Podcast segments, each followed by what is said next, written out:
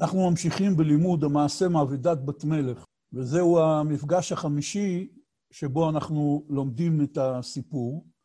את ארבעת החלקים הקודמים אפשר לראות באתר שלי, אפשר פשוט לחפש בגוגל עופר גיסין, נקודה טובה, מגיעים לאתר שלי או לערוץ היוטיוב שלי, ושם יש את ארבעת החלקים הקודמים. הערב מבחינתי זה ערב מיוחד. אנחנו נמצאים בליל תתוו תוות, שזה יום השנה הרביעי לפטירת מאיר בנאי, זיכרונו לברכה. ואני כמובן רוצה להקדיש את כל הדיבורים שנדבר כאן לעילוי נשמתו. מאיר, מלבד מה שהיה עובד השם גדול בשנה האחרונה לחייו, הוא הכין את עצמו לפטירתו בעקבות המחלה הקשה שהוא חלה בה, וכמעט ממש כל השנה עסק רק בתורה ותפילה. הוא היה מאוד מאוד קרוב וקשור לתורת ברסלב, לתורת רבנו, והדבר המיוחד במינו שיצא לנו בהשגחה פרטית ככה, שהערב ביום פטירתו אנחנו לומדים את המעשה מאבידת בת מלך, כי מאיר היה מאוד מאוד קשור למעשה הזה במיוחד, והסיפור המרטיט והמרגש הוא שממש כשהוא שכב על מיטתו, ממש לפני פטירתו, אולי אפילו בשעה האחרונה לפטירתו, הוא ביקש מאחיו אביתר שיקרא לו את המעשה מאבידת בת מלך, והוא ממש נפטר מתוך שמיעת המעשה הזה. זה סיפור פטירה לא שכיח ולא רגיל, של אדם מיוחד במינו, שבוודאי גם בין הנמצאים כאן בקבוצה, הוא נגע בלב שלהם, והשירים שלו והמוזיקה שלו, היה לה חלק חשוב בחיים של אנשים רבים מאוד, ומבחינתי הוא היה חבר יקר וידיד קרוב, ולכן אנחנו ננסה תוך כדי לימוד הסיפור, להיזכר גם באדם המיוחד הזה, שכל החיים שלו היו מסע לחיפוש הנשמה, לחיפוש הפנימיות, לחיפוש התכלית, כמו שהסיפור הזה מדבר עליו, אבל בשנה האחרונה לחייו הוא ממש עשה את זה באופן יוצא מגדר הרגיל, של אדם מיוחד מאוד מאוד, והסיפור הזה הוא בין השאר, כמו שהוא על כל אחד ואחת מאיתנו, הוא כמובן סיפור גם עליו. ביום הזה, כלומר הערב ומחר, מי שיוכל ללמוד או להגיד תהילים לעילוי נשמתו, זה בוודאי יועיל מאוד. מאיר בן שמחה ויצחק, זיכרונו לברכה. אנחנו נמצאים בסיפור בשלב שבו השני למלכות נפל לשינה של 70 שנה, ובזמן שהוא ישן, בת המלך עוברת שם עם שיירה צבאית, והיא מנסה להעיר אותו ולא מצליחה, והיא לוקחת מטפחת מעל הראש שלה, וכותבת עליה בדמעות שלה, שקודם כל מה שהיא מתלוננת עליו, על זה שבפעם השנייה הוא נכשל ביום האחרון של השנה, שבו היה צריך להכין את עצמו בגעגועים, להוציא אותה מאותו מקום הלא טוב שהיא הייתה בו. בת המלך כותבת לו על התלונה שלה, שבה בפעם השנייה, ביום האחרון של השנה, שבו הוא היה צריך להכין את עצמו בגעגועים, להוציא אותה מהמקום הלא טוב שהיא נמצאת בו, והוא עוד פעם, הפעם, שתה יין ונרדם, ונרדם ל-70 שנה, והיא כותבת לו בדמעות על המטפחת, שעכשיו היא כבר לא נמצאת שם, באותו מקום שהוא מצא אותה, אלא עכשיו היא נמצאת בהר של זהב ומבצר של מרגליות, ושם הוא ימצא אותה. הוא מתעורר אחרי 70 שנה, שואל את המשרת שלו, שנמצא איתו כל ה-70 שנה האלה לידו, היכן אני בעולם? וכפי שאמרנו, זאת השאלה של חסידי ברסלב, זה ממש הפך להיות הסיסמה של ברסלב, כל המהות של החיים של האדם. בכל יום, בכל רגע, אדם צריך לשאול את עצמו, היכן אני בעולם? כלומר, מצב של מודעות. מצב שהאדם מחפש את המשמעות. יש ביטוי כזה בצבא שאומרים בקשר, מיקומך. זה בדיוק מה שהאדם צריך להגיד כל הזמן לעצמו. מיקומך, היכן אתה בעולם, ברגע זה.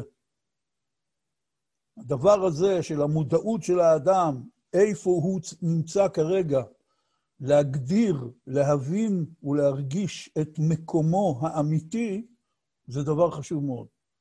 גם באופן כללי, להכיר את עצמו ולדעת מי הוא, שזה על זה מדבר הסיפור הזה, כפי שאנחנו לומדים אותו, שהאדם מחפש אחרי נשמתו, אחרי מהותו האמיתית, וגם במובן הפשוט ביותר, היכן אני בעולם, איפה אני נמצא כרגע. וכפי שרבנו אמר בשם הבעל שם טוב, שבמקום שבו נמצאות המחשבות של האדם, שמה הוא נמצא.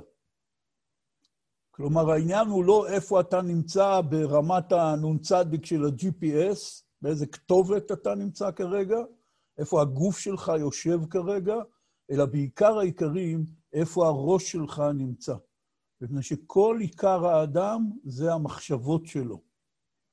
ולכן, עיקר השמירה צריכה להיות על המחשבות. עיקר המודעות צריכה להיות על המחשבות. במה אתה עסוק כרגע? ברמה הלימודית שלך, איפה אתה נמצא כרגע מבחינת לימוד התורה שלך, וכמובן, ובעיקר אולי, העניין של איפה נמצאות המחשבות שלי, לאן הן בורחות, לאן הן טסות, לאן הן הולכות. היכן אני בעולם. המשרת מסביר, מספר לו את כל מה שעבר במשך ה-70 שנה, ומספר לו שבת המלך עברה כאן עם השיירה שלה, וניסתה להעיר אותו, ולא הצליחה. ואז הוא מגלה את המטפחת.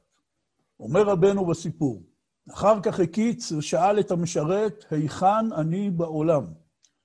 וסיפר לו כל המעשה ושחילות רבות הלכו שם, ושהייתה כאן מרכבה הנ"ל, שהייתה בוכה עליו, והייתה צועקת שיש רחמנות עליו ועליה כנ"ל. ובתוך כך הציץ וראה שהפצ'יילה, המטפחת שהיא השאירה שם, מונחת אצלו. ושאל, מאין זה? והשיב לו שהיא כתבה עליו בהדמעות, ולקחה והרים אותה כנגד השמש, והתחיל לראות האותיות, וקרא מה שכתוב שם, כל קובלתה וצעקתה כנ"ל, ושכעת איננה שם במבצר הנ"ל, כי אם שיבקש הר של זהב ומבצר של מרגליות, שם תמצאני. בסוף הפעם שעברה, דיברנו על הנקודה של המטפחת ועל הנקודה של ההר של זהב ומצר של מרגליות. כפי שאנחנו אומרים תמיד, אין לאף אחד מושג מה הפירוש האמיתי של הסיפורים של רבנו, ודאי וודאי גם הסיפור הזה. אפילו רבי נתן בעצמו, שכתב גם על הסיפור הזה בליקוטי ההלכות, יש מכתב ממנו בספר עלים לתרופה, אחד המכתבים הראשונים בספר עלים לתרופה, שבניו של רבי נתן שלחו לו פירוש, שמישהו כתב על הסיפור מאבידת בת מלך, לא כתוב שמי. רבי נתן אומר, אני חושב שהמהלך שלו הוא לא המהלך המדויק, ולי יש מהלך אחר, אבל כל מי שלומד סיפורי מעשיות ויש לו איזשהו מהלך של פירוש, יבורך ו70 פנים לתורה. כלומר, רבי נתן לא ידע את הפירוש של המעשים, אלא הוא בעצמו חידש בזה חידושים, גם לפי הרמזים שרבנו נתן בסוף כמה מהסיפורים, ובסיפור מעבדת בת מלך יש לנו מהלך מאוד ברור, מפני שתורה סמך בליקוטי מוהר"ן היא פירוש על הסיפור מעבדת בת מלך, אבל עדיין אף אחד לא יודע את הפירוש, אלא רבנו עודד אותנו למצוא בסיפור רמזים באופן כזה, שיביאו אותנו לידי מעשה בעבודת השם. זאת הייתה ההנחיה של רבנו. אז לכן, גם כאשר אני כאן אומר איזשהו מהלך, זה מהלך שלי, שאני במשך השנים הגיתי, והוא מה ששמעתי מאנשים אחרים כמובן, אז לפי המהלך הזה שאנחנו לומדים, אני מנסה לפרש לעצמי גם מה זאת המטפחת, ומה זה הר של זהב, ומבצר של מרגליות. ואמרנו, בפעם שעברה, שהמטפחת מרמזת על התורה. מפני שבמהלך הראשון של השני למלכות, שהוא הולך לחפש את בת המלך, לחלץ אותה מאיפה שהיא נמצאת, ולהחזיר אותה אל בית אביה, שמצטער מאוד שהוא אמר שהלא טוב ייקח אותך והיא נעלמה מחדרה. בפעם הראשונה, אחרי שהוא פוגש אותה והיא נותנת לו מהלך של עבודה, שילך לאיזשהו מקום, וישב שם שנה אחת, ובכל זמן שיהיה לו פנה יתגעגע אחריה, רק ביום האחרון, כשהוא בא כבר להוציא אותה, הוא צריך מאוד להיזהר, ולא ליפול, ולשמור על ההוראה, לא לישון באותו יום. בפעם הראשונה הנפילה שלו הייתה באופן כזה, שהוא פשוט התאווה לאיזה תפוח יפה, שהוא תאווה לעיניים, ונפל בגלל תאווה. בפעם השנייה הוא נפל בגלל רמאות עצמית. ולכן, אם בפעם הראשונה הוא יכל לחזור אל המבצר, והיא דיברה איתו, ונתנה לו מועד בית, ונתנה לו הזדמנות שנייה, ואמרה לו, לך תבחר עוד פעם מקום, ותשב שם עוד פעם שנה אחת, ועוד פעם תתגעגע אחריי, וביום האחרון תבוא לפה, והעיקר שלא תישן. אבל בפעם השנייה, כשהוא נפל וישן 70 שנה, עכשיו כבר אין את האפשרות הקלה הזאת, ללכת חזרה למבצר ולדבר איתה שוב, ולקבל ממנה הוראות חדשות, מיוחדות, ספציפיות, ממוקדות, אלא הפעם, כל התקשור שלה איתו, אחרי הפעם השנייה, התקשור שלה הפעם איתו הוא דרך המטפחת. אין כבר את האפשרות של הקשר האישי. ואפשר להגיד כאן רמז, שזה בדיוק מה שקורה גם בחיים של אדם וגם בחיי עם ישראל.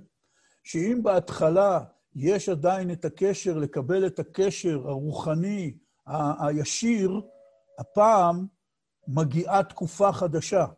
והתקופה הזאת היא שהדרך לחיפוש אמיתי, הדרך לחלץ את הנשמה ולהחזיר אותה אל אביה, היא רק דרך התורה. והתורה היא המטפחת הזאת, שהיא כתבה עליה בדמעות. הרי רואים כאן שרבנו לקח דימוי הכי אוורירי, אם אפשר להגיד ככה, שאפשר לראות. מטפחת, שקופה, שכתוב עליה בדמעות, ואי אפשר לראות מה כתוב עליה אם לא שמים אותה כנגד השמש. מי שמכיר, כשהיינו ילדים, היינו כותבים כתב סתרים, ולוקחים מיץ לימון וכותבים עליו בדף.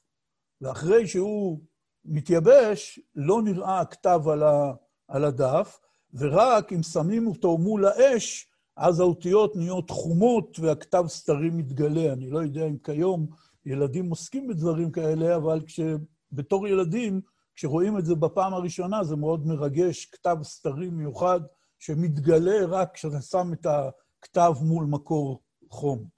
זה מה שקרה כאן. המטפחת עצמה היא שקופה, כשהוא מחזיק אותה הוא לא רואה כלום. רק כשהוא שם אותה מול השמש, הוא רואה מה כתוב שם. הנשמה כותבת בתורה בדמעות, אבל צריך לדעת לקרוא את הדמעות שכתובות בתורה. אבל השאלה הראשונה שרואים כאן, בתוך כך הציץ וראה שהפצ'יילה מונחת אצלו, ושאל מאין זה. וזה דגש מאוד מאוד חשוב. כל אחד מאיתנו במהלך החיים נפגש בכל מיני רעיונות ורעיונאים. כלומר, אנשים שמציגים לפניו כל מיני רעיונות, אמונות, דברי חוכמה. השאלה הראשונה שאדם צריך לשאול את עצמו, מאין זה? האם זה בא ממקור קדוש? האם זה בא ממקור נצחי? לא כל מה שנוצץ בהתחלה במילים, איזשהו רעיון או איזשהו מהלך של חוכמה, הוא באמת בא ממקור כזה שיש בו את העוצמה ואת הנצחיות. לכן כאשר מישהו מגיש לפניך איזשהו רעיון, צריך לשאול מאין זה. אבל לא רק זה, אלא גם בתוך התורה עצמה. לפעמים אנחנו נתקלים בכל מיני מהלכים של רעיונות וחידושים והדרכות, תמיד צריך לשאול מאין זה. הנקודה הזאת שהתורה ניתנת בקבלה, שהתורה צריכה לעבור מדור לדור, מפה לפה, מרב לתלמיד, הוא דבר מאוד מאוד מאוד עקרוני. כל התורה כולה אצלנו כיום, כל ההלכה היא תוצאה של לימוד ופסיקה בתוך התלמוד הבבלי. והרי יש גם תלמוד ירושלמי, שהיה יותר קדום מהתלמוד הבבלי. הרמב"ם מגדיר לנו שעם ישראל קיבל על עצמו את התלמוד הבבלי, ומאז חתימת התלמוד, על ידי רב אשי ורבינה, אי אפשר לחדש יותר הלכות בתורה, אלא כל עבודתנו היא ללמוד את התלמוד הבבלי, ומשם לברר את ההלכה ולפסוק אותה. כך לומדים בעם ישראל. לא הייתה כזאת תקנה חתומה על ידי איזה ועידה, או על ידי איזה ועדת רבנים שקבעה את החוק הזה, אלא עם ישראל קיבל את זה על עצמו, כלל ישראל. וכל מי שהוציא או מוציא את עצמו מהאמונה בזה שהמקור של ההלכה הוא התלמוד הבבלי, הוא מוציא את עצמו מכלל ישראל כפשוטו, למרות שהחוק הזה לא כתוב בשום מקום. היום הוא כתוב כמובן ברמב"ם, אבל לפני כן הוא לא היה. גם בתוך התורה עצמה, כאשר אתה נתקל באיזשהו רעיון, השאלה צריכה להיות מאין זה. מה המקור של הרעיון הזה? וכפי שמקובל בספרים או בדברי תורה שאומרים בעל פה, שכשאדם מביא איזשהו רעיון, הוא מביא מקור לרעיון שלו. מדוע? מפני שכל אדם בעצמו מלומדי התורה, מי כמובן האדם הכי פשוט, אבל גם עד הרב הכי גדול, הוא יודע שהוא קטן מדי כדי לבוא להקיף את התורה, לא משנה כרגע באיזה נושא או רעיון או עניין הוא עוסק, אלא הוא חייב להיות נסמך על הכתפיים של החכמים שהיו לפניו. לכן, השאלה מאין זה היא שאלה מאוד מאוד גדולה. המשרת משיב לו שהיא כתבה עליו בהדמעות, ולקחה והרים אותה כנגד השמש. השמש הוא אור החוכמה, השמש הוא אור האמונה. אי אפשר להבין מה שכתוב בתורה באמת, בלי לשים אותה מול אור השמש, מול אור החוכמה האמיתית, שהיא בעצם חוכמת האמונה הקדושה, כפי שרבנו מדבר על האמונה בתורה סמ"ד בליקוטי מוהר"ן. המטפחת ניתנת לכל אדם בעולם. התורה נמצאת, היא מודפסת בספרים, גם התורה שבכתב כמובן, אבל גם התורה שבעל פה כבר כתובה מול כולנו. אבל כדי לדעת מה באמת כתוב שם, צריך להרים אותה כנגד אור השמש. ורק אז רואים את המסר האמיתי. והמסר האמיתי הוא שבתורה זה לא אוסף של חוקים, וזה לא אוסף של סיפורים.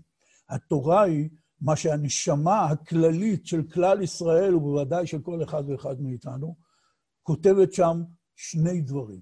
דבר ראשון, קובלתה וצעקתה כנל. זה ראינו בסיפור קודם, כשהיא ירדה מהמרכבה וראתה אותו, קובלנתה וצעקתה. היא קובלת עליו, היא מתלוננת עליו, שהוא מפסיד את ההזדמנויות לא לישון, שזה עיקר הנושא של הסיפור, על פי תורה סמך בליקוטי מוהר"ן, שרבנו אומר שם שבני האדם ישנים את ימיהם, וכלפי חוץ נראה שהם עוסקים בתורה או תפילה או מעשים טובים, אבל הם ישנים את ימיהם, ורבנו מסביר מה הכוונה ישנים את ימיהם, שהעבודה שלהם היא בלי שכל. כלומר, אדם עובד ולא יודע מה הוא עושה, למה הוא עושה. אפילו אם הוא עוסק בתורה, עוסק בתפילה, עוסק במעשים טובים, לא כל שכן שהוא לא עוסק בתורה או תפילה או מעשים טובים, אבל אין שכל במה שהוא עושה. הוא לא מבין את המשמעות, מפני שכל העבודה של האדם, זה שכל מעשה או מעשה שלו יהיה חדור במשמעות. שמעתי פעם מאדם גדול שאמר שבכל דבר שאדם עושה, הוא צריך לדעת מה הוא עושה ולמה הוא עושה. כלומר, בכל מצווה, בכל הנהגה, קודם כל, הוא צריך להיות בקיא, כמובן, בדינים ובהלכות, איך עושים, מתי עושים, מה הצורה המובחרת ביותר לעשות את זה. הוא צריך לדעת למה הוא עושה. וזה עניין גדול מאוד, שכל לימוד התורה, כפי שבעל התניא מגדיר בשולחן ערוך שלו בהלכות תלמוד תורה, שעיקר לימוד התורה זה ללמוד הלכה בטעמיה. כלומר, ללמוד את הטעם של ההלכה, להיות בקיא, איך הגענו למסקנה המעשית הזאת שעושים כך וכך. וזה לימוד התורה האמיתי, בעיון, זה העניין. ללמוד להלכה, כלומר, לדעת מהו רצון השם, ומה השם רוצה ממני בכל רגע, ומה אני אמור וצריך לעשות עכשיו על פי התורה, אבל ללמוד את זה בטעמיה, לדעת מה הטעם, כמובן במושג הפשוט ביותר, איך השתלשלה ההלכה מן התלמוד באופן כזה, שזהו פסק ההלכה. מה היו הסברות, מה היו המקורות. אבל כמובן שיש עניין הרבה יותר עמוק מזה. לדעת את ההלכה בטעמיה באופן כזה שאתה מבין את הפנימיות שיש בתוך ההלכה. והרי לזה הקדיש רבי נתן את חייו. במשך 28 שנה הוא כתב את יצירתו המופלאה, ליקוטי הלכות, בהוראת רבנו. רבנו אמר לו, תלמד שולחן ערוך ותחדש על פי הפנימיות של שולחן ערוך. זאת הייתה הוראה של רבנו.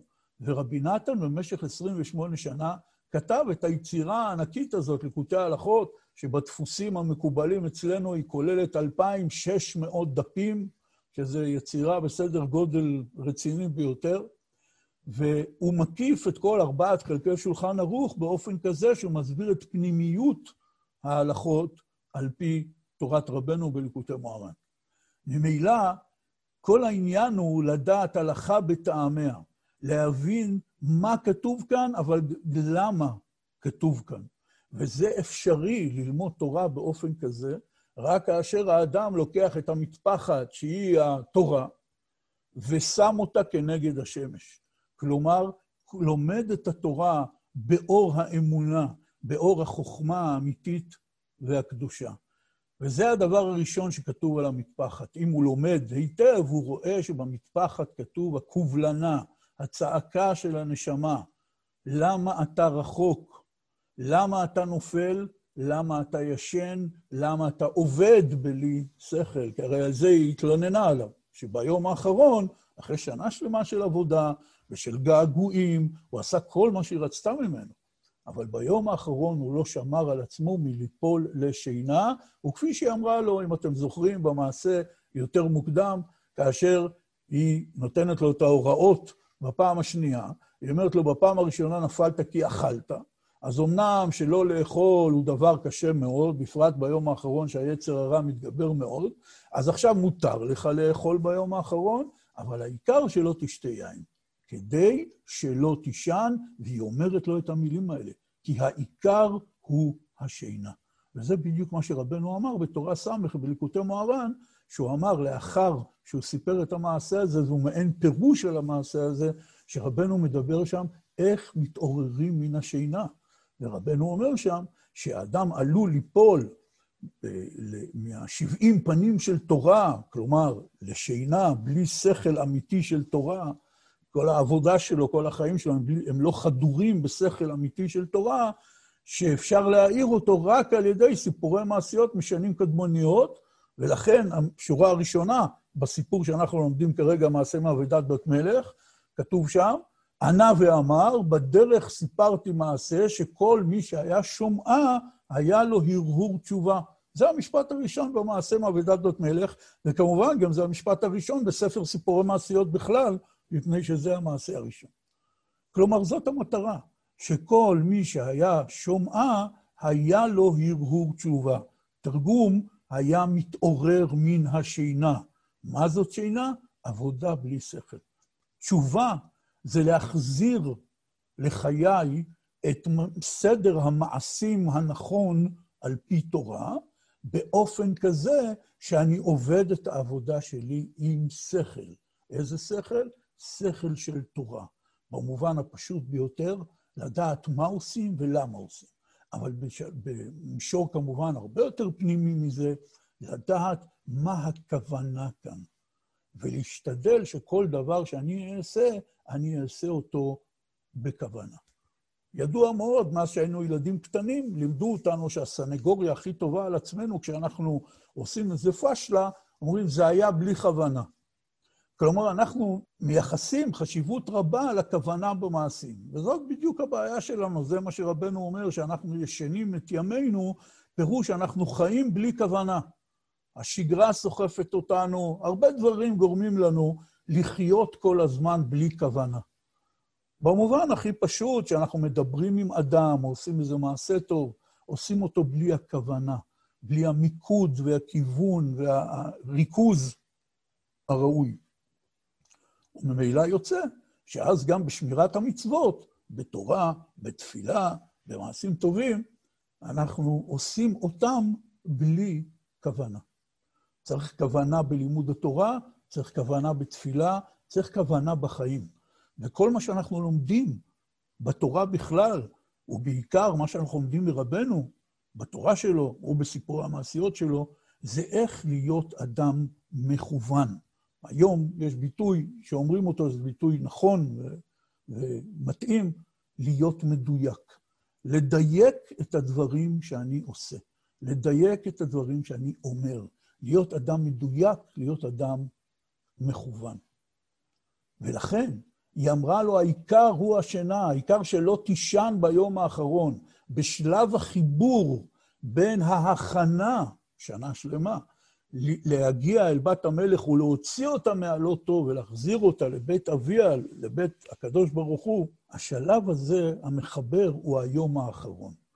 ותמיד בשלב המחבר, בשלב שעוברים משלב אחד לשלב השני, הנקודה הזאת היא נקודה קריטית, היא נקודה מסוכנת. רבנו מדבר על זה בכמה וכמה תורות שלו, כמו תורה חפאי, תורה סמ"ד ותורות אחרות, שהשלב הזה שאתה עובר ממצב מסוים למצב שמעליו, הוא שלב מסוכן, ואתה צריך לשמור על עצמך בשלב הזה. לכן היא אומרת לו, ביום האחרון העיקר הוא השינה, העיקר שלא תישן. אבל הוא נכשל, פעמיים. לכן היא כובלת עליו, היא צועקת עליו. וזה הדבר הראשון שכתוב על המטפחת.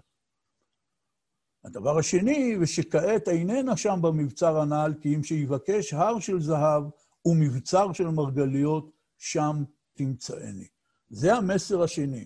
לא רק מסר של כובלנה וצעקה ובחייה על העבר, למרות שהוא חשוב, שאדם ייקח אל ליבו את המצב שבו הוא נמצא, שהוא מפספס, שהוא לא מדויק, שהוא לא מכוון בדיוק בשלבים הקריטיים, אבל הוא צריך לעשות תשובה כמובן. הדבר השני הוא מסר החיובי, המסר של העתיד. טוב, איך ממשיכים מכאן? כבר אין אפשרות לקשר ישיר עם הנשמה כמו שהיה בזמן האבות, לדוגמה. שכמו שחז"ל אומרים על אברהם אבינו, שכליותיו נעשו לו כמעיין של חוכמה, והוא למד את כל התורה מעצמו. וכך גם יצחק וגם יעקב, וכל אבותינו, כפי שאנחנו עומדים בתקופה הזאת בפרשיות השבוע, כל השבטים ויוסף. אלא כל המטרה הייתה להגיע לשלב השני. השלב השני הוא כבר לא מצב שיש קשר ישיר, אלא המצב הוא שאחרי מתן תורה, כל דברי השם יתברך אל כל אדם ואדם בעולם, גוי או יהודי, הכל נמצא בתורה הקדושה. גם ברמה המעשית של מה הוא צריך לעשות, כלומר המצוות, וגם בעניין היותר פנימי, היותר של המשמעות של החיים שצריכה להיות. התורה היא הקשר, ובתורה כתוב, קודם כל דע לך שפה הנשמה שלך בוכה עליך בדמעות, על זה שאתה לא מחזיק מעמד ואתה לא חי בכוונה ואתה נופל לשינה ואתה צריך להתעורר לתשובה. אבל יש גם מסר מה עושים הלאה. והמסר הוא, אני נמצאת בהר של זהב ומבצר של מרגליות. הציור הזה של הר עשוי מזהב, שעליו בנוי מבצר, שהמבצר עצמו בנוי ממרגליות. העניין הוא כאן לגלות את הפנימיות באופן שתתגלה בתוך החיצוניות. הזהב הוא מחצב שטמון במעמקי ההרים. כדי לגלות אותו, צריך לחצוב אותו, לחפור בפנים. כלומר, הזהב, במשל כאן, הוא הפנימיות הנסתרת. אבל כאן פתאום יש מצב שלקחו את ההר, וכאילו כמו שהופכים בגד לצד שני, הפכו את ההר לצד שני, וכל ההר כולו הוא מזהב. זה גילוי הפנימיות בחיצוניות באופן המושלם והברור ביותר. אבל יש משהו עוד יותר מזה, מפני שההר עצמו הוא לא מעשה ידי האדם, הוא נברא על ידי הקדוש ברוך הוא.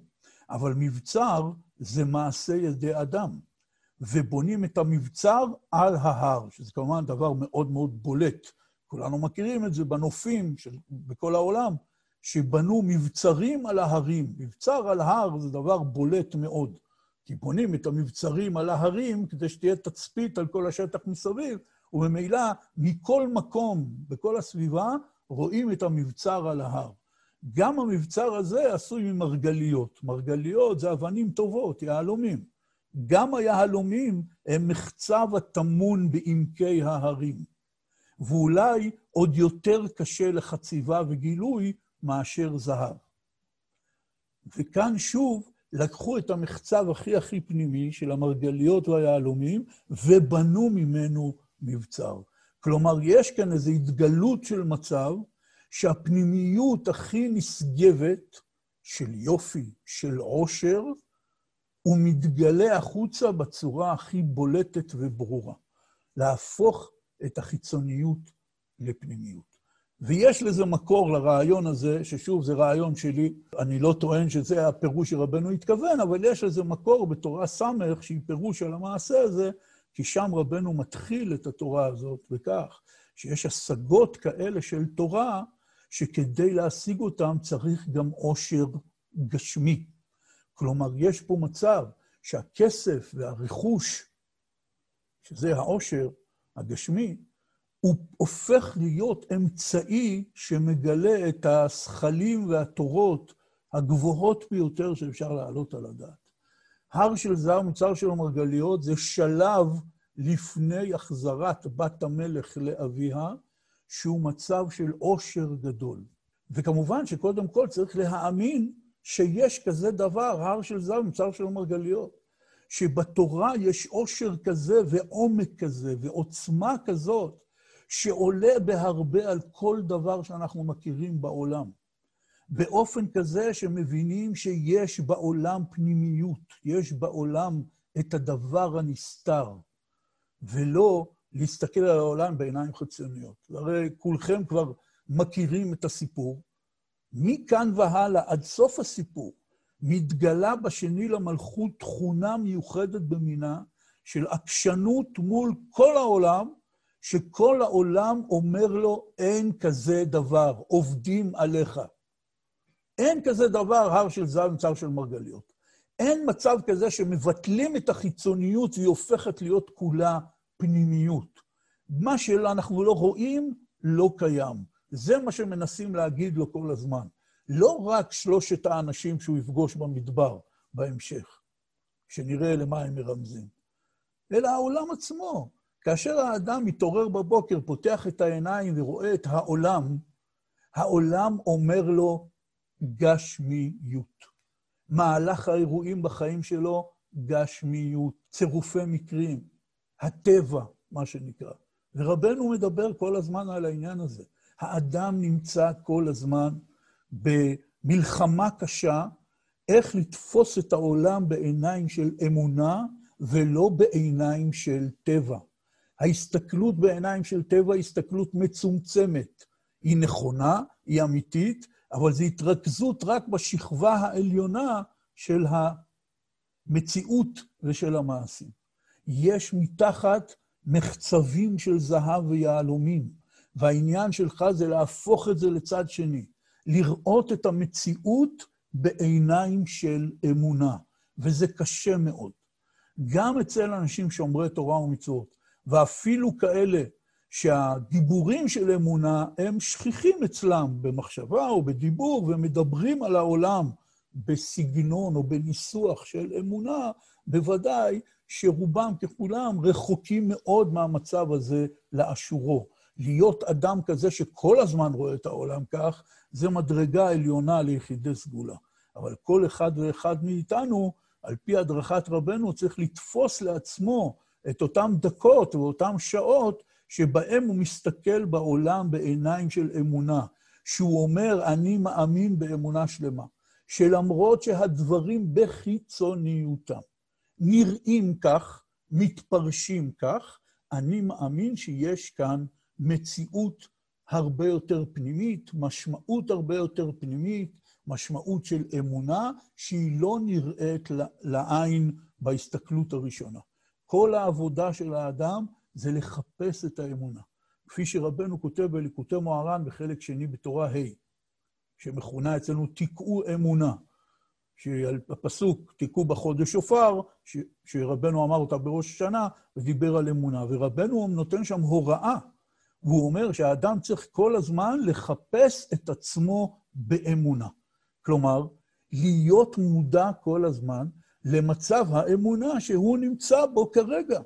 אולי התרחקתי מהאמונה, ואם אדם צריך לחפש את עצמו כל הזמן, פירוש הוא צריך להיות כל הזמן ממוקד, מכוון, עם מוניטור על האמונה שלו. ובני שאתה יכול בשנייה אחת לחשוב מחשבה חזקה של אמונה או להרגיש אותה בכל כוחך, ומיד בשנייה אחר כך ליפול ממנה. זה מצב דינמי, והאדם צריך לחפש את עצמו באמונה כל הזמן. השני למלכות הולך לחיפוש הפנימיות, ששם הוא ימצא את בת המלך ויוכל להשיב אותה לאביה, וכפי שרבנו אומר בסוף הסיפור, בסוף הוציאה, הסיפור נגמר באפי-אנד. מה שמעניין אותנו כאן זה התהליך, וכל העולם עומד מולו ואומר לו, אין דבר כזה הר של זהב מצר של מרגליות. כפי שכתוב מיד בפסקה הבאה. אם כן נסכם את העניין הזה, שהוא יוצא למסע עד סוף הסיפור, שבו מתגלית התכונה המופלאה שלו של העקשנות, של הדבקות במשימה.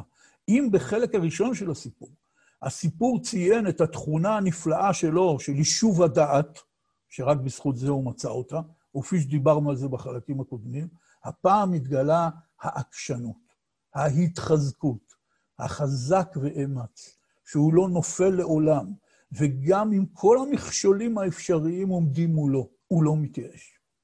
הוא ממשיך הלאה במסע.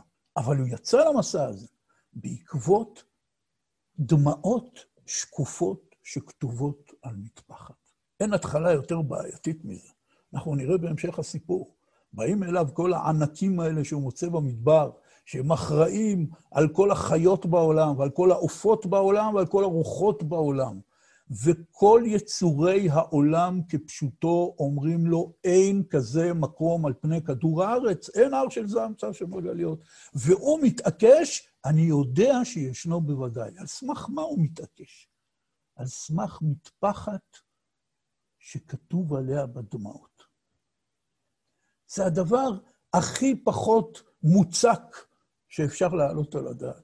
זה המצב של עם ישראל בכלל בעולם, וזה המצב של כל אחד ואחד מאיתנו בחיים. הוא עומד מול מציאות שמכחישה את האמונה. הוא עומד מול אנשים שמכחישים את האמונה.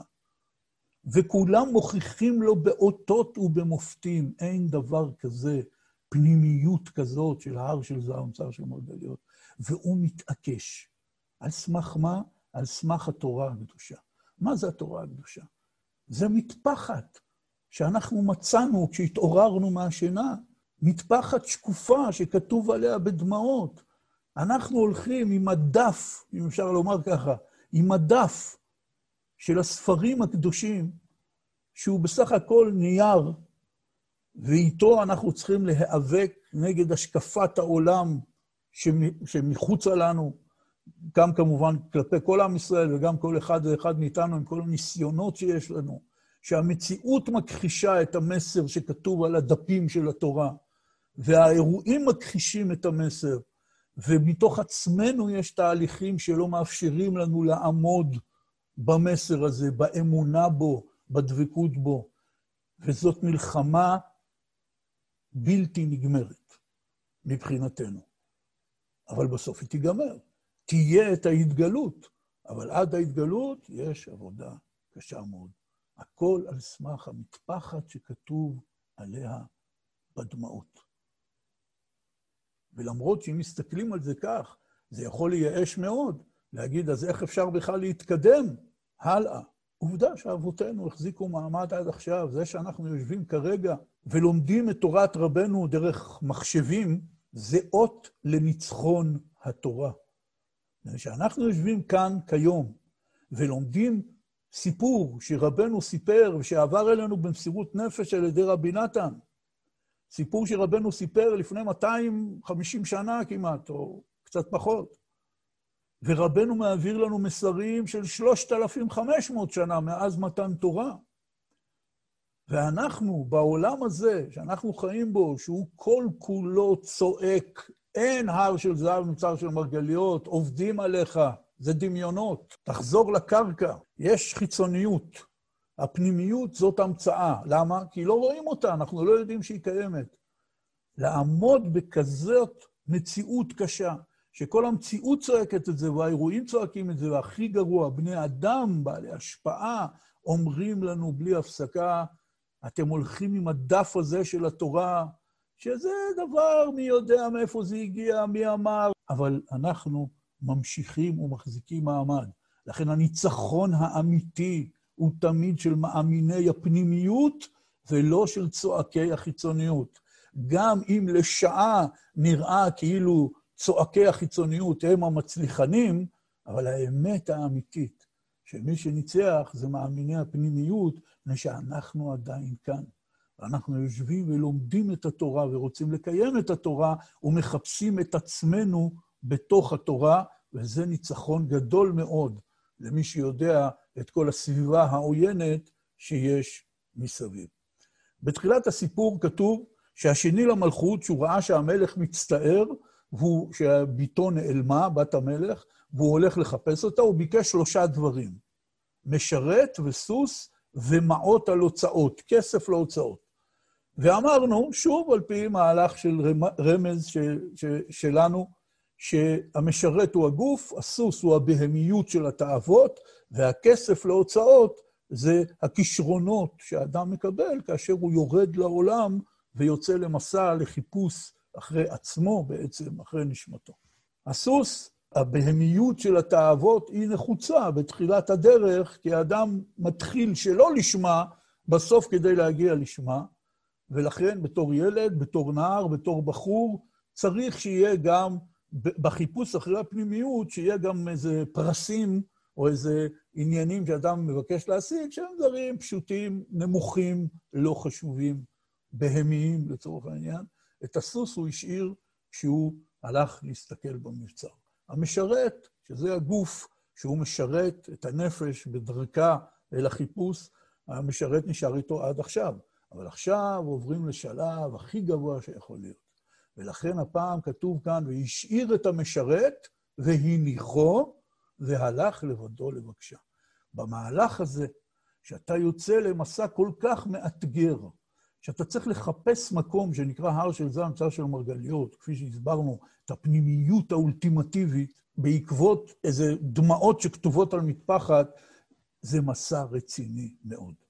במסע הזה אי אפשר לערבב כבר את הגוף. צריך להשאיר את הגוף ולהניחו. כמו שכתוב כאן, והשאיר את המשרת והניחו, והלך לבדו לבקשה. בחיפוש הזה, בביקוש הזה, בחיפוש ובבקשה הזאת, האדם נמצא לבדו. הוא נמצא במאבקים. מאבקים כאלה שאפשר לעזור לו בהם, לעודד אותו, לתת לו הנחיות, אבל את המלחמה עצמה, את העבודה עצמה, האדם צריך לעשות לבדו. ולכן הוא השאיר את המשרת, השאיר את ענייני הגוף, ועכשיו זה נטו רוחניות. והלך כמה שנים לבקשה. יישב עצמו, שבוודאי ביישוב לא נמצא הר של זהב נוצר של מרגליות, כי הוא בקיא במפת העולם. ועל כן הלך אל המדבריות. והלך לבקשה במדבריות כמה וכמה שנים. בתוך היישוב, כלומר, באזור המיושב של כדור הארץ, בציוויליזציה, בתרבות, הוא יודע שלא נמצא הר של זהב נוצר של מרגליות. הוא בקיא ממפת העולם. הוא יודע מה זה העולם. הוא מכיר את המציאות בעולם בין בני האדם. והוא יודע ששם הוא לא ימצא את זה. לכן הוא הלך לבקש אותה במדבריות. וכמובן אפשר לראות כאן רמז שכל מחפשי הרוחניות בכל הדורות, היו צריכים לצאת אל המדבר. לאו דווקא אל המדבר פיזית, אל המקום שאנחנו מכנים אותו בשם מדבר, למרות שגם שם, גם אבותינו הקדושים, יצאו אל המדבר כדי לחפש רוחניות, אלא לצאת אל המדבר, כלומר, אל המקום הנקי, הבראשיתי, שהבני אדם עדיין לא התערבבו בו. וכפי שרבנו ציווה עלינו לעשות התבודדות, עדיף במקום שלא הולכים בו בני אדם. זה סוג של יציאה אל המדבר. ולכן, אם כל אחד מאיתנו זוכה לקיים את ההנהגה שרבנו אמר, לעשות התבודדות בשדה, כפי שאנחנו מכנים את זה, זאת יציאה אל המדבר.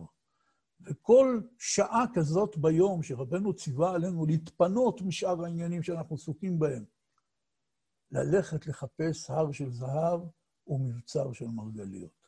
שעה של פנימיות, עם עצמי, ביני לבין קונה. זה סוג של הליכה אל המדבריות. וכאן בקטע שהגענו, מתחיל בעצם סיום הסיפור. בשלב הסיום של הסיפור, שהוא גם שיא הסיפור, השני למלכות נתקל בשלושה אנשים משונים, שמנסים למנוע ממנו את המשך המסע והביקוש והחיפוש אחרי בת המלך. וכמובן שיש לזה משמעות מאוד עמוקה. ואומר רבנו בסיפור, אחר כך ראה אדם גדול מאוד, שאינו גדר אנושי כלל שיהיה אדם גדול כל כך, ונשא אילן גדול, שביישוב אינו נמצא אילן גדול כזה. ואותו האיש שאל אותו, מי אתה? ואמר לו, אני אדם.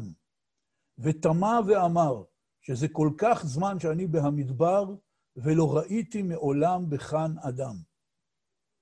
וסיפר לו כל המעשה הנעל, ושהוא מבקש הר של זהב ומצר של מרגליות. אמר לו, בוודאי אינו בנמצא כלל. ודחה אותו ואמר לו, שהשיעו את דעתו בדבר שטות, כי בוודאי אינו נמצא כלל. והתחיל לבכות מאוד, היינו השני למלכות בכה מאוד ואמר, כי בוודאי בהכרח הוא נמצא באיזה מקום, והוא דחה אותו.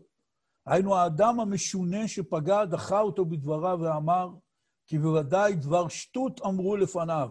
והוא אמר, היינו השני למלכות, שבוודאי יש. זה המפגש הראשון מבין שלושת המפגשים.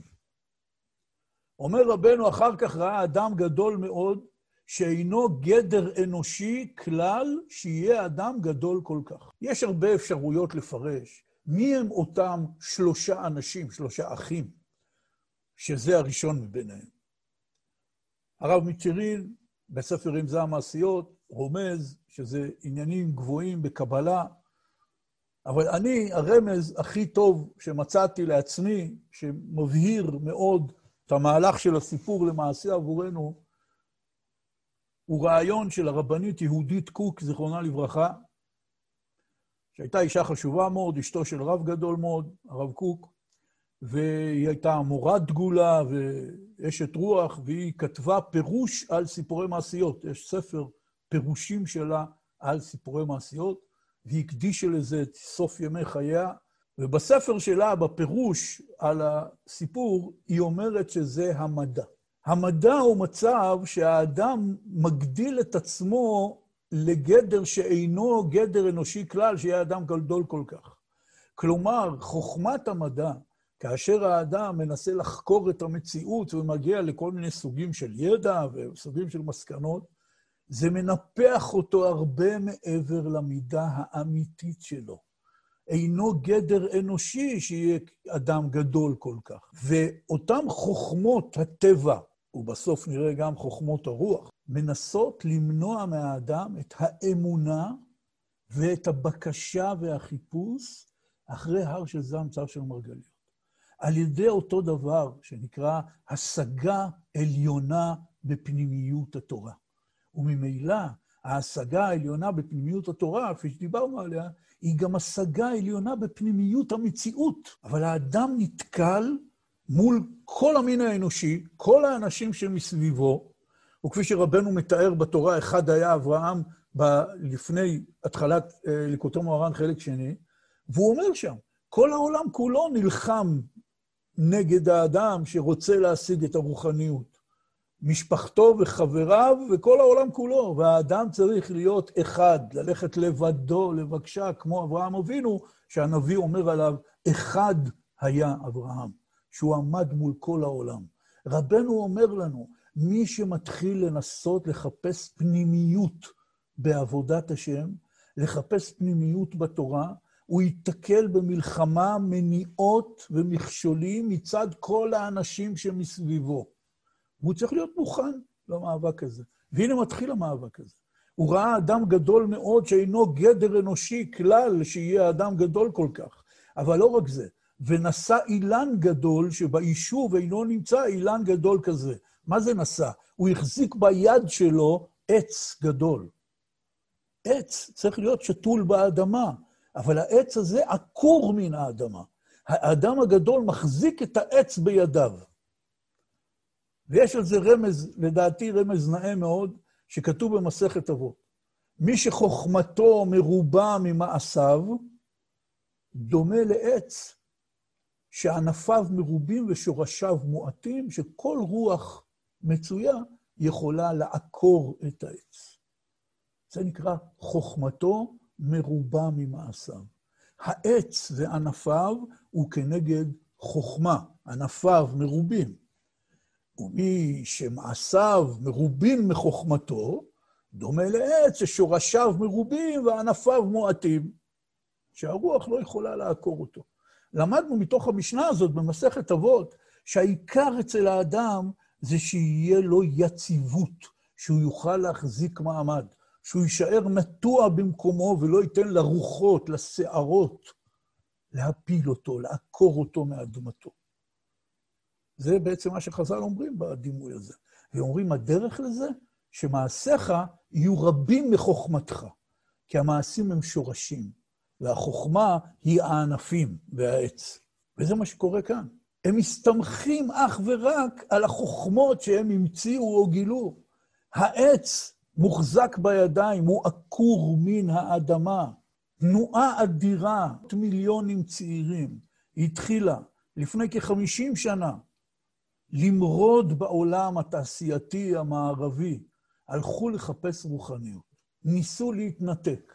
תקופת ילדי הפרחים, הייתה תנועה רוחנית אדירה בעולם, שבמהלכים מסוימים שלא כאן המקום לעמוד אליהם, היא בעצם הולידה את תנועת התשובה גם בעם ישראל, כי היא פתחה גם לאנשים שחיים בתוך התרבות המערבית, הממוסדת, המסודרת, היא פתחה דרך חדשה שלאדם מותר לחפש פנימיות. האדם צריך לחפש פנימיות. כמובן שרובם שכולם שלה מחפשים הלכו לחפש במקומות לא נכונים. אבל המהלך הזה, הרוח שנשבה בעולם פתאום, של האדם באופן אינדיבידואלי עצמי, הולך לחפש פנימיות, זה קיבל לגיטימציה מהמהלך הזה. וזה היה מרד בעולם, בתרבות המתועסת, שבנויה אך ורק על כסף ועוצמה כלכלית.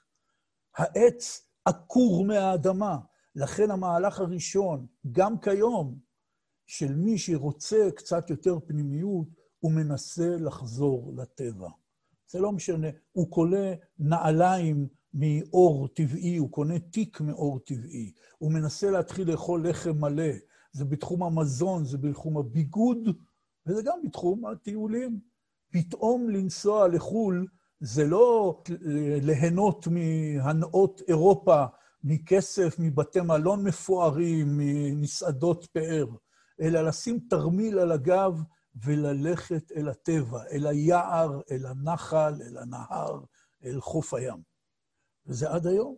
רוצים להחזיר את העץ חזרה לאדמה, בגלל שבתרבות המערבית, האדם הגדול מאוד הזה, שהגיע לחוכמות המדע והטבע וכל כולו תפוס בענייני החומר, הוא בדיוק ההפך מהפנימיות, ולכן יש לו אינטרס גדול מאוד, שזה מאוד משונה, אם תקראו את הטקסט של הסיפור. מה האינטרס של האדם הראשון ושל השני ושל השלישי? לשכנע אותו שאין כזה מקום. בן אדם אומר לך, אני מחפש הר של זעם, צער של מרגליות, אתה יכול לעזור לי בבקשה? אתה לא יודע איפה זה נמצא, אתה אומר לו, לא מצטער, שיהיה לך בהצלחה, שיהיה לך יום טוב. למה הם כל כך מתעקשים לשכנע אותו?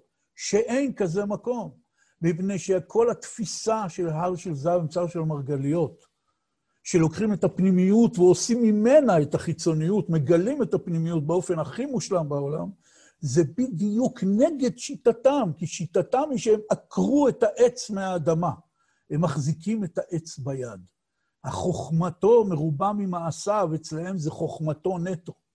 אין את המעשים, אין את השורש, אין את הדבר האותנטי, המקורי, האמיתי, את החיבור שבין העץ לאדמה שנותן בו חיים, שאלה השורשים.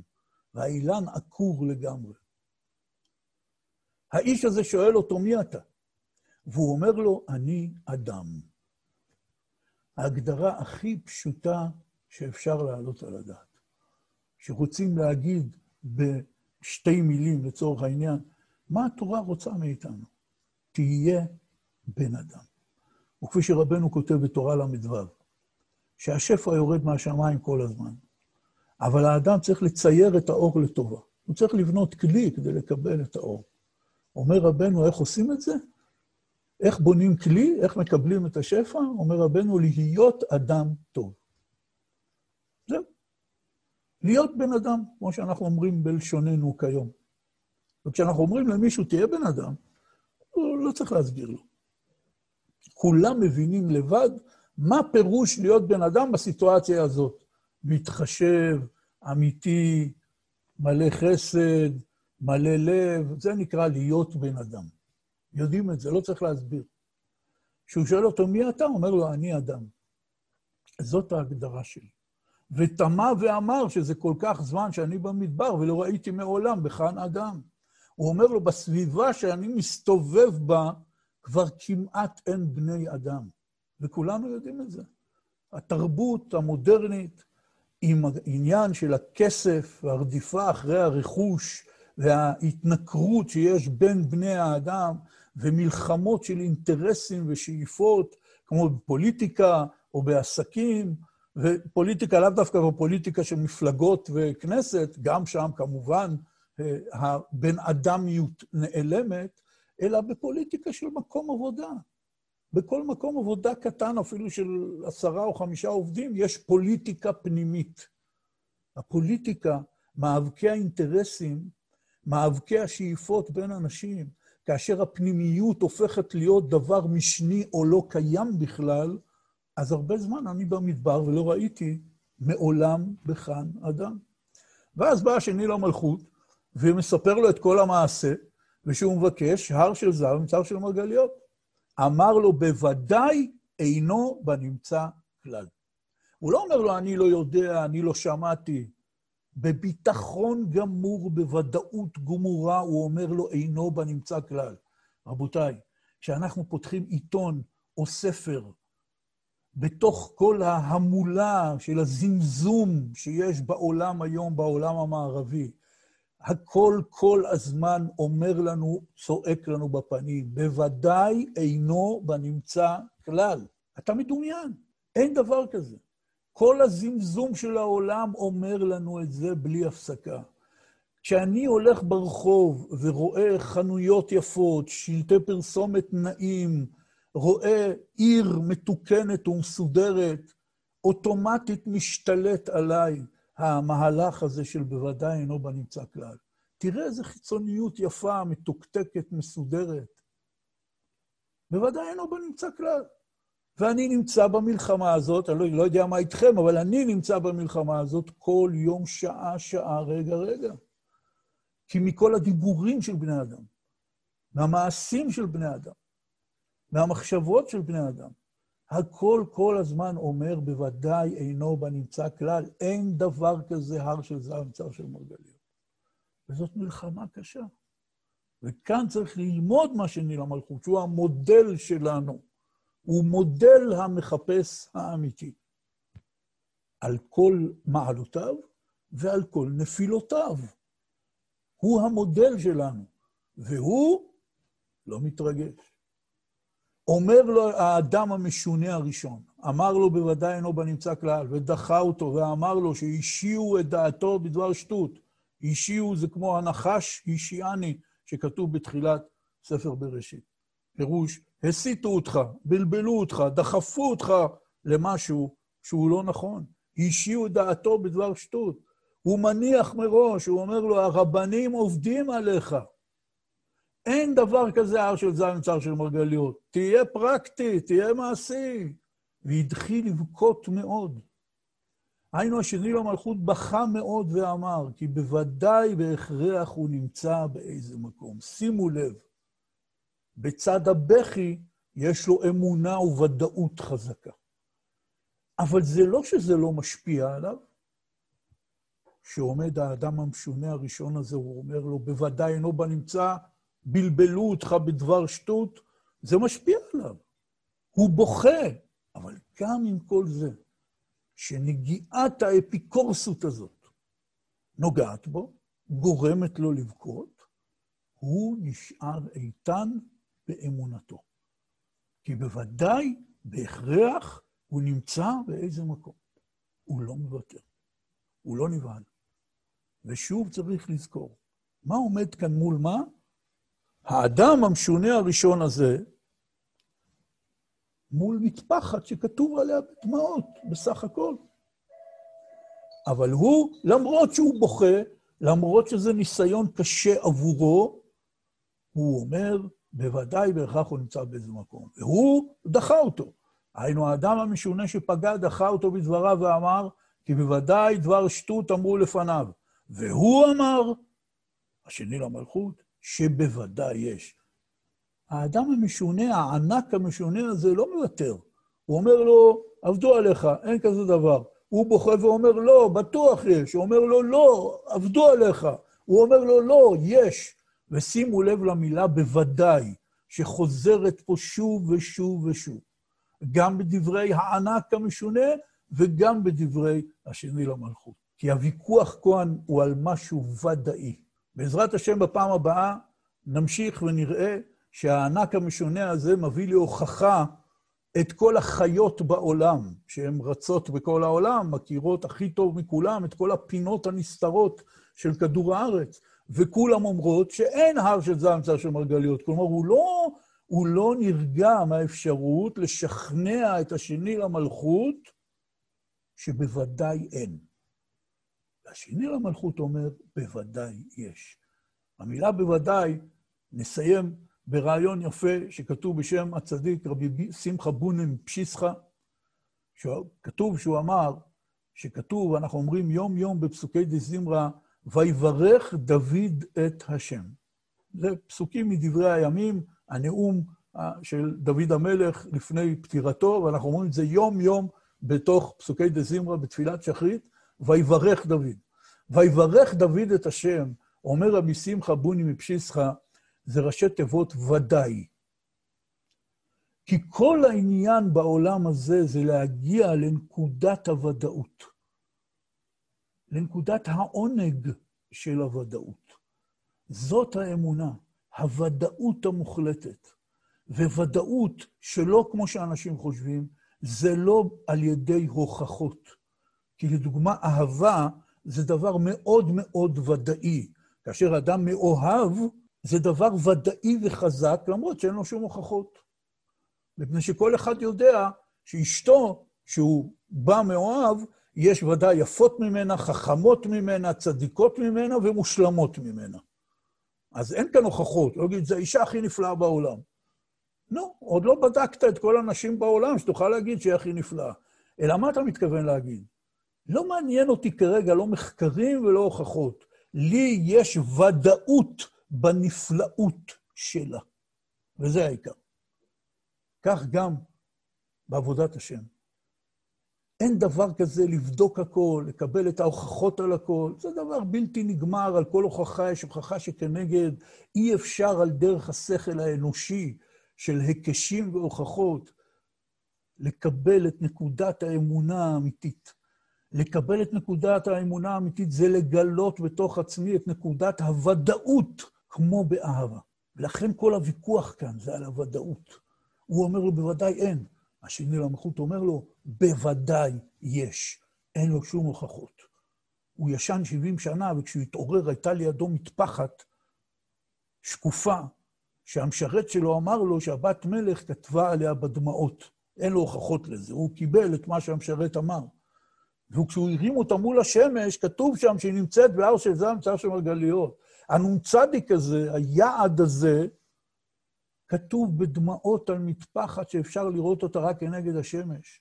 אין כאן שום הוכחות. אולי טעית בקריאה, אולי לא הבנת מה כתוב, אולי בכלל עבדו עליך. יש לו נקודת ודאות חזקה ביותר, שמוליכה אותו עד סוף הדרך, עד הסוף הטוב.